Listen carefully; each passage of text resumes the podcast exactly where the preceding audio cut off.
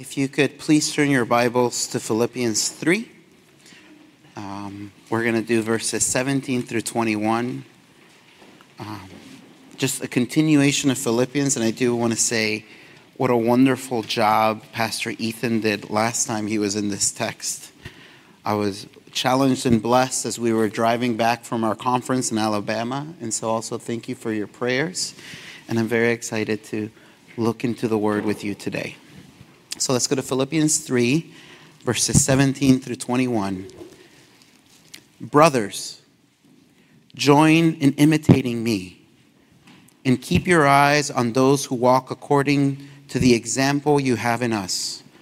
For many of who I now have often told you, and now tell you, even with tears, walk as enemies of the cross of Christ. Their end is destruction, their God is their belly, and they glory in their shame with mind set on earthly things.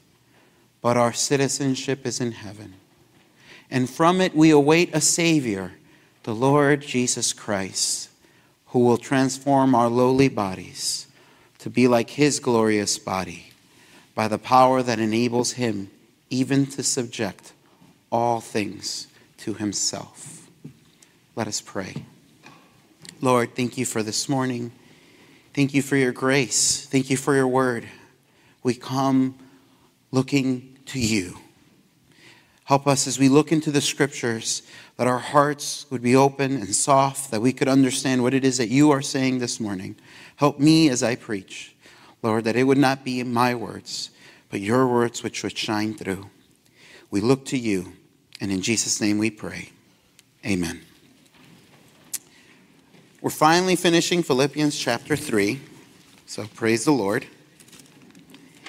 I am the youngest of three siblings. I have an older brother and an older sister. And they're not here, so I can say this. I love and admire them a lot. I probably should tell them that. No, but they were older, even as a kid. Like as a little kid, you don't want to admit that. But you end up listening to the music your older siblings end up listening to you end up trying to hang out with their friends, mostly to their dismay, right?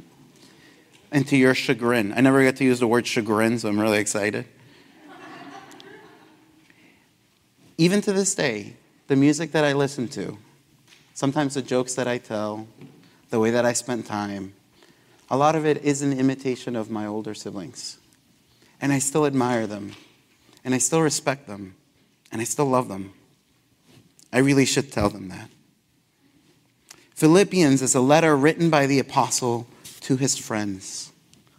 But in some way, it is a spiritual father to his spiritual children. It is an older brother to younger siblings. The church was established by Paul and nurtured by his ministry through the empowerment of the Holy Spirit. The love and affection between them is not lost in the letter in some ways, it's his most visceral letter. Even in this verses that we looked at today, he tells them with tears. You see, his love and affection. It's an interesting picture of the emotional life of the apostle that's shared between him and his friends. One commentator named Philippian the apostle and his friends. And today, the caring older brother looks to them and calls them to imitate him to follow him. And he gives them the reasons for doing so. He explains the path and the walk that the Christians has in the context that the relationships that they share.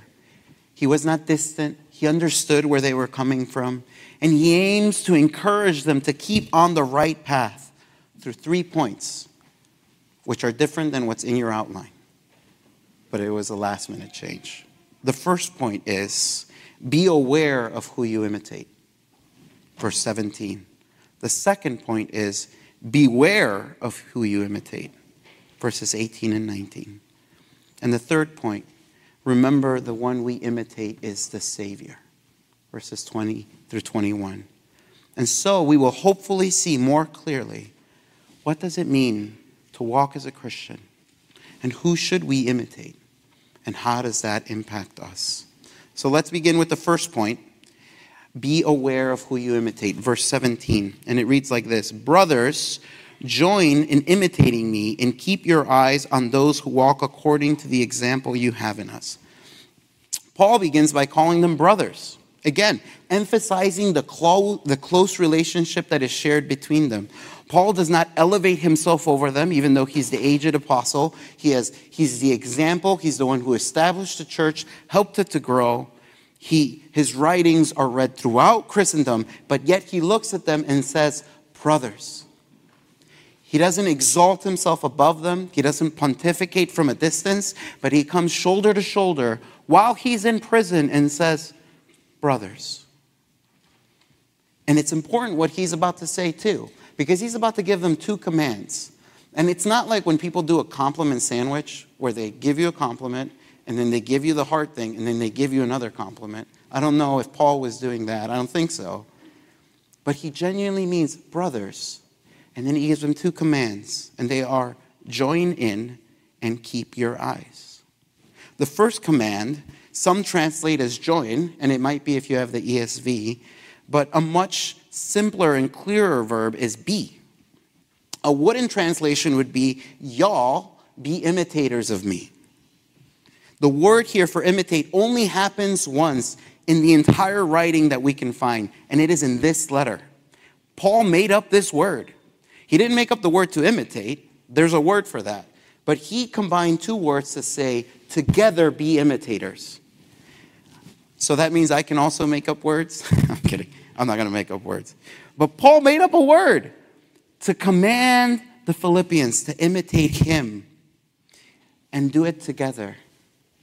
In Philippians, there's always a unity, there's always a humility, there's always an awareness of other people.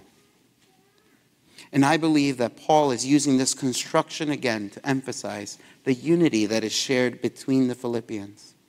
It is not that he has done everything perfectly either. Pastor Ethan preached on that. And it's earlier in Philippians, he says, Not that I am already made perfect. He doesn't say, Imitate me because I got it all together. He doesn't say, Imitate me because I know exactly what to do. But while in prison, the humble apostle looks to those whom he loved and says, Imitate me because I press on forward to grab a hold of Christ because Christ has a hold on me. Paul is telling the Christians at Philippi to remember the manner of his life. Paul, writing from prison, is not calling the Philippians to be mechanical. He's not trying to make them carbon copies of himself. Paul, in other writing, recognizes the differences that people have, even with gifts. He writes in Corinthians how we're all a part of the body with different gifts and different skills and different subsets of interests but he does call them to live a sacrificial, gospel centered life that focuses on Christ and exalts him alone. So, first, they are not carbon copies. Also, Paul is not saying that by their behavior they are saving themselves. Rather, the argument of Philippians and the Pauline epistles is because you have been saved. Let that be shown in your manner of life. Believing the gospel, which is freely offered in Jesus Christ, does not mean that the way we live does not matter. Rather, it is the gospel of our Savior and the empowerment of the Holy Spirit impacting our lives is how we see growth. So, Paul, in commanding them to be imitators, but not only of Him, and that's where we get into the second command. The, the first command is really be imitators of me. But the second command is keep your eyes, and I'll read it again, and keep your eyes on those who walk according to the example that you have in us. They are to keep their eyes on those that walk in the example that they saw in the apostle. First, it is that they should keep their eyes fixed. There's a certain awareness in the language. Um, when somebody's about to hit something in Spanish, just go, ojo, ojo, ojo. Like, it, we just start yelling the word for eye. Like, like you know, look, look at, look at where you're going. That's what we're saying. And Paul, in some way, is telling them that. He's saying, keep your eyes. What are you looking at? And who are you looking to? And what are you following? But it's not just keep your eyes on yourselves, but on others and how they walk. And again, it's not focused on people that are perfect, since Paul just said that he himself was not perfect, but on people again, that as we spoke last time on Philippians, are mature and keep their eyes fixed on the upward call that is in Christ Jesus. That why, that's why the language is used of walking. Paul, immersed in the Hebrew scriptures, uses a word that's often used of godly people in the Old Testament. Abraham walked with God, Enoch walked with God. Who are you looking to, and how is their walk? That's what Paul is saying. In Philippians 1, Paul commended those who, in the midst of persecution and hardship, remain steadfast to the gospel, in the midst of external pressures. In chapter 2, he commended those who remain humble and sacrificial in the midst of internal tensions. At the end of chapter 2, he gives the example of two people, Epaphroditus and Timothy, who love them and care for them. In chapter 3, he gives the examples of those that rejoice in Christ and keep their eyes focused on Him and also watch their doctrine. What he's saying is the walk of those people of integrity who not only talk the talk, but walk the walk, those are the ones you are meant to imitate. The language of imitation sometimes bristles people the wrong way. It might be bristling you the wrong way. Because part of it is the way that we hear it is, why can't you be like so and so? Why can't you be like your cousin? They went to Northwestern. Why can't you be like your uncle? He has it all together. Why can't you do it like me? I do it right. But that is not what Paul is saying. Paul is not just standing there and being like, ah, just do it like I do. Just do it the way I do it. In some ways, he is, right? But that's not his tone. He wants to make them aware that we all imitate somebody. And people can usually tell who you've been hanging out with. Right? When I got home as a kid and I was being bad, my mom could tell I was hanging out with bad kids. People can tell who you've been hanging out with. So, this specific passage might make you uncomfortable because you think that what it's saying is that you're simply not good enough. And if you only did it like so and so, you would be better. We might bristle and ask, why does Paul not say, I should imitate Christ or imitate me as I imitate Christ? And he does do that in Corinthians, but here he says, imitate me. Why? Imitating the good behavior of other Christians is not a bad thing. It doesn't save you, but imitating good behavior is not a bad thing. We might not like the idea of imitating because we think that we lose some aspect of ourselves. But again, Paul is not saying to just become a carbon copy of other people. We are all made in the image of God, and we are all unique to God. He knows us each differently and our individual gifts. In the Bible, it says, He knows all the hairs on your head. He weaved us together in our mother's wombs, and He was there when we opened our eyes, and He will be there when we close them. We are unique to God, and He still calls us to imitate. Why? Healthy discipleship relationships and a good church culture should nurture individual gifts.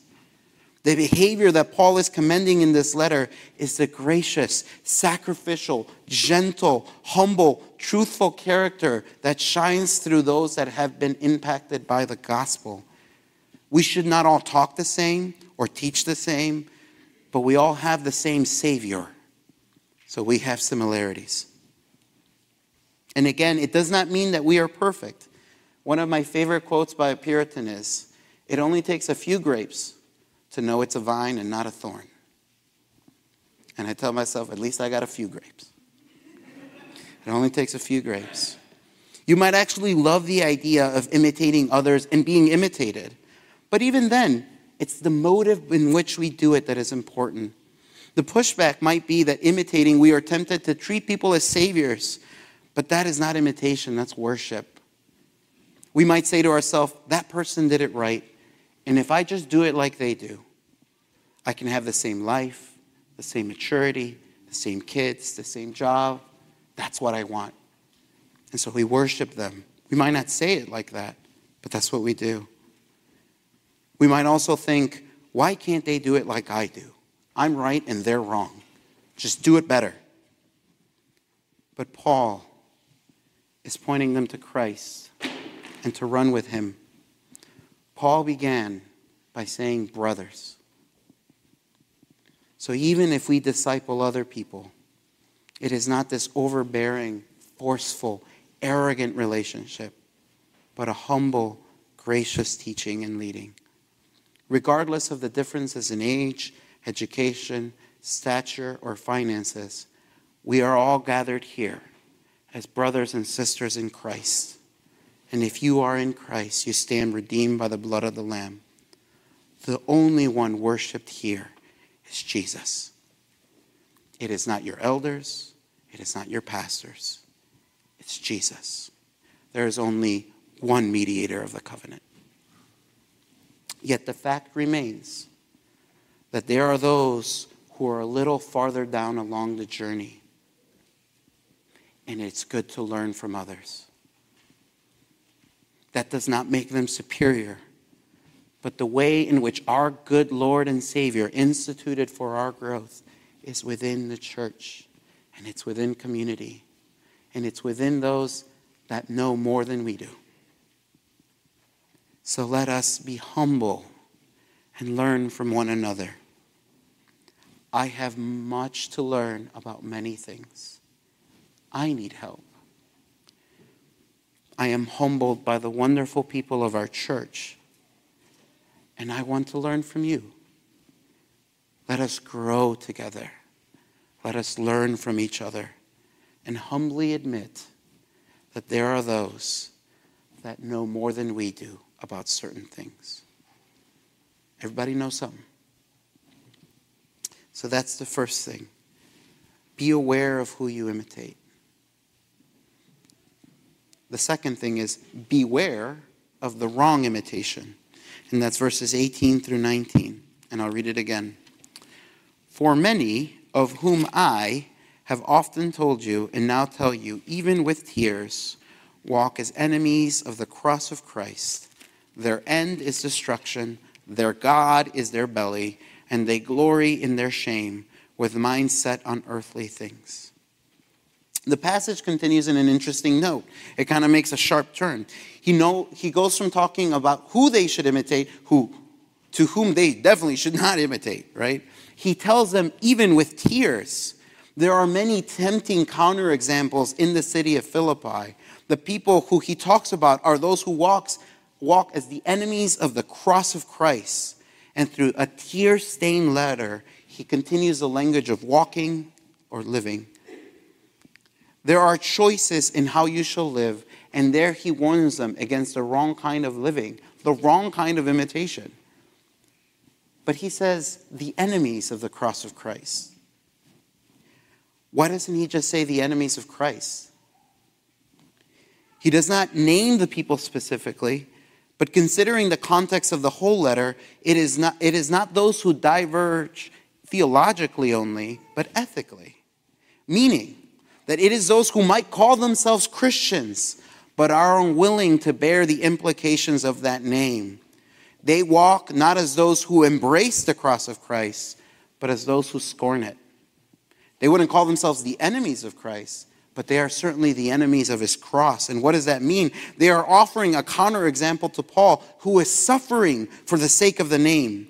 It was those that, in antithesis to Paul, were unwilling to embrace the cross in their daily living, whose life did not have that gospel tincture, as they were unwilling to bear the loss and count the cost. Those who are unwilling to bear with suffering for the sake of the cross. Not that they save themselves but Paul, even earlier, says that I may share in his sufferings and in his resurrection. It is those that are walking or living opposite to the way of the cross. This idea of the enemies of the cross of Christ is further explained in verse 19, and he does it with four qualifiers. First, Those who walk as enemies of the cross of Christ walk a path of destruction. Their end is their destruction. In an interesting note, because they, in aiming to avoid all suffering, they go down a path of greater suffering. In aiming to avoid all hardship, they set themselves on the wrong path because to be an enemy of the cross of Christ is to be an enemy in essence to what Christ has done, to not embrace Him. First comes the cross, then comes the crown. That's what we see in Philippians 2. So, in aiming to avoid all suffering, they set themselves down on a path of destruction. And it continues with the next qualifier those who walk as enemies of the cross of Christ worship their appetites. The reason is because their God is not Christ, but their belly. They have no concept of self control or self limitation. Their only mode of operation is to satisfy their own hearts and their own desire to do what makes them happy, their path is just what makes them feel good, and pleasure becomes the highest priority.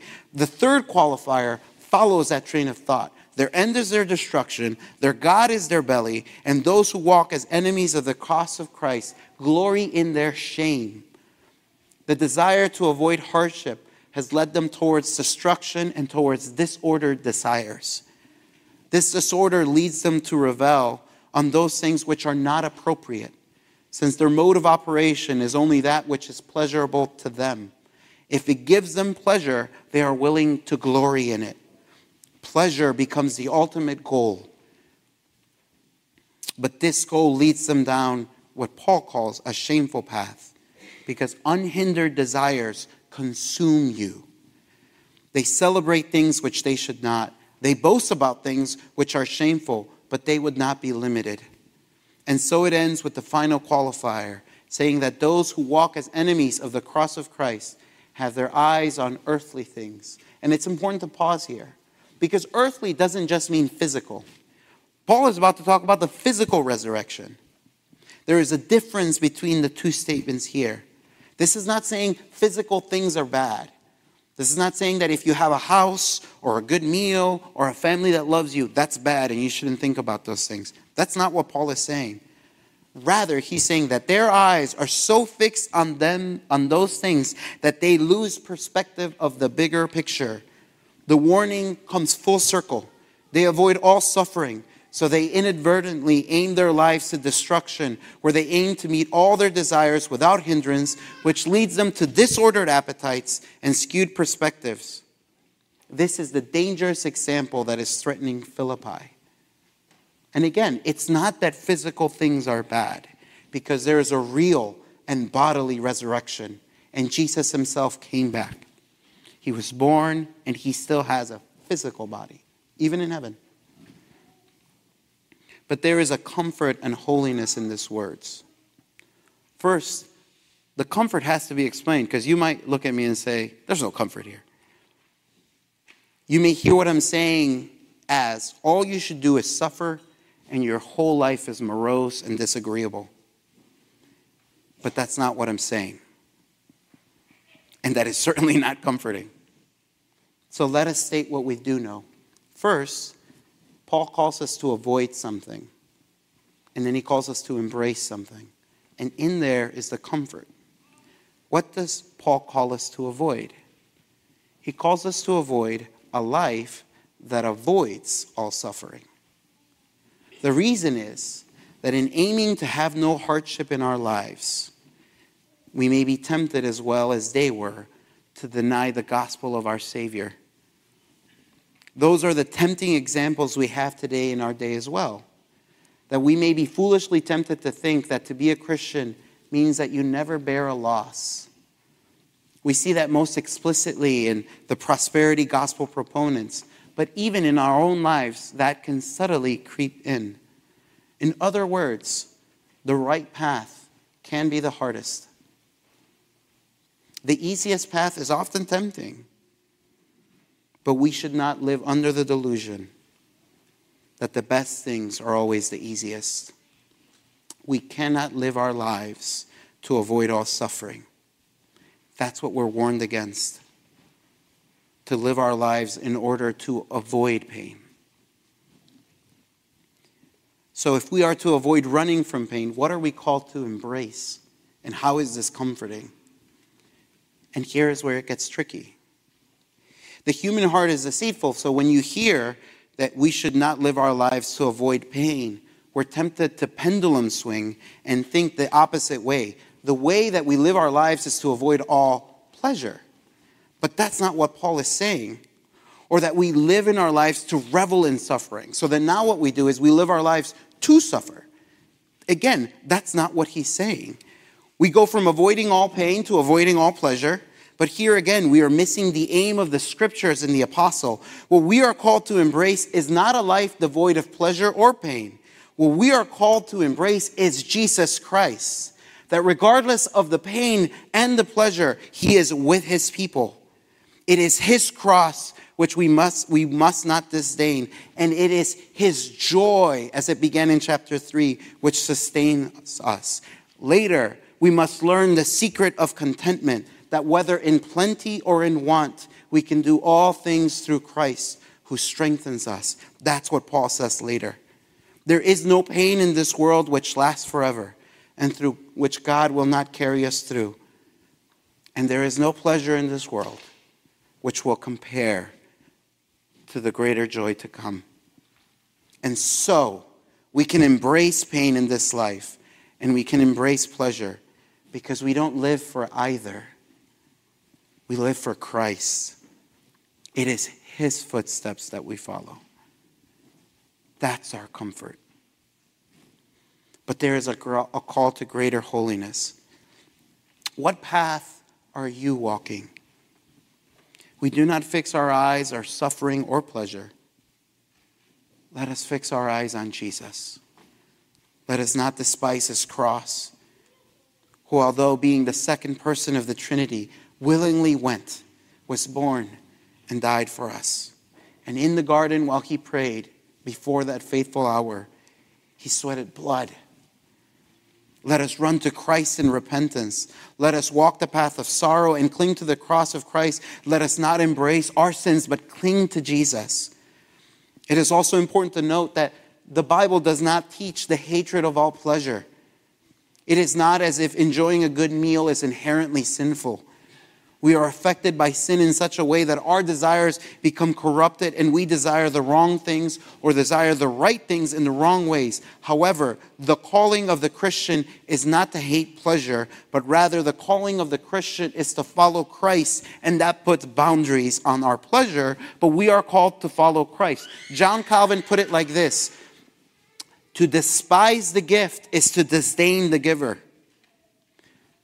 To hate the good gifts in family, rest, and simple joys does not make you more Christ like.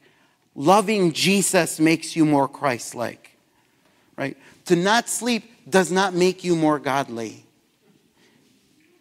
Loving God, walking with Him. Right? To not call your family does not make you more godly. Loving Jesus does. The gospel of our Lord Jesus Christ brings us joy in the way we interact with one another. An old Scottish minister said it like this Some Christians walk around as if they have been sanctified by vinegar, as if being a Christian is in itself a deep and irredeemable sorrow. But even the apostle in his hardships was comforted by others and by God. We can enjoy God's good gifts in their proper order and avoiding those gifts does not make us more godly. So then, if that is what we're called to embrace, Jesus, what are we called to avoid and what is the direction of our lives? And we go to verse 20 and 21. Remember, the one we imitate is the Savior. And I'll read them again.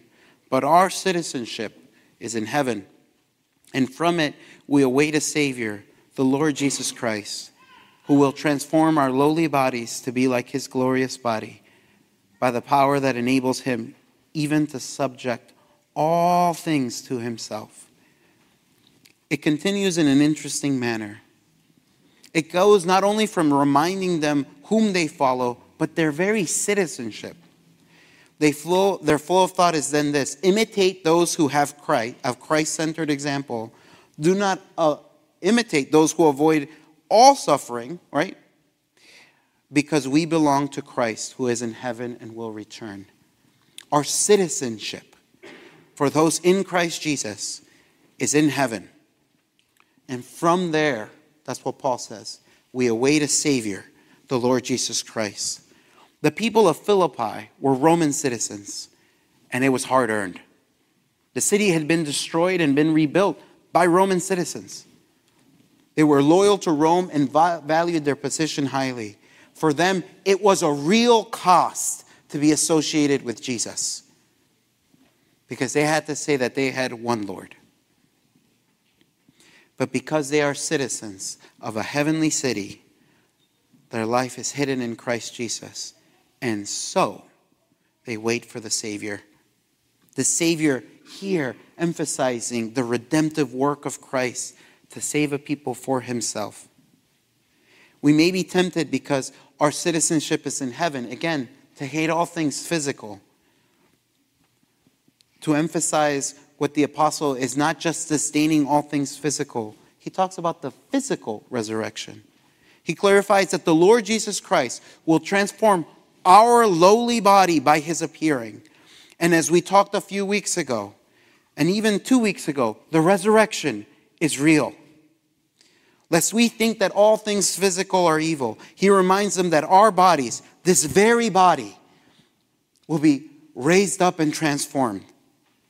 And although low, lowly now and subject to disease and decay, one day we will rise and our bodies will be like his glorious body. And those who have fallen asleep will rise too. The resurrection is real, and that's what he reminds them of.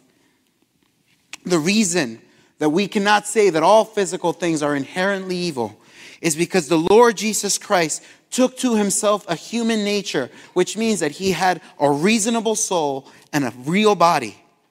Jesus at the end of John is not just a spirit, but has a real body with real scars, and he has real food. And someday he will call out, and the dead will rise. It's not just a fairy tale, but we all must and will stand before the Lord Jesus Christ. We will rise. Why talk about the fact that we will rise? Because as the master shall the servant be that in this life we might have many troubles and we might have many joys, but take heart. Christ has overcome the world. And someday these light and momentary troubles will be awash. And we will be in the glory of the resurrection. That we follow Christ in his sufferings, but we follow him in his glory. The story does not end here. We will someday wake in glory. So let us remember we imitate the Savior. We walk in his footsteps. And as the master shall the servant be. He says, if they hated you, if they hated me, they will hate you. But that's not an excuse to be mean. The way of our Savior is confronting, but it's gracious and humble. So let us walk in his footsteps. One of my favorite verses in the Bible is in Acts 4. The Pharisees are confronting the apostles after a miracle because they don't want them to teach the name of Jesus, and so they began to press them. These men who had betrayed Jesus just a few chapters earlier had turned away from him and ran in the hour of his greatest need, after the resurrection were emboldened and empowered by the Holy Spirit. And after the Pharisees confront them, there's this beautiful verse, and it says, Now, when they saw the boldness of Peter and John and perceived that they were uneducated, common men, they were astonished and they recognized that they had been with Jesus. They could tell who they had been with. The truth of the matter is, people can tell who you've been hanging out with. And I pray that for myself and for us. I don't want people to be impressed with how much I know or how well I explain things, how well I can put things together or how talented I am. although that is some of the requirements of my office. Those are nice. But first, I want people to walk away and say, There's a man who walked with Jesus. And when people visit us, I want them to say, Now, they had been with Jesus. People can tell who you've been hanging out with. Let us be aware of who we imitate. Beware of who we imitate. And remember that we imitate a Savior who is coming back. And we will rise. Let us pray.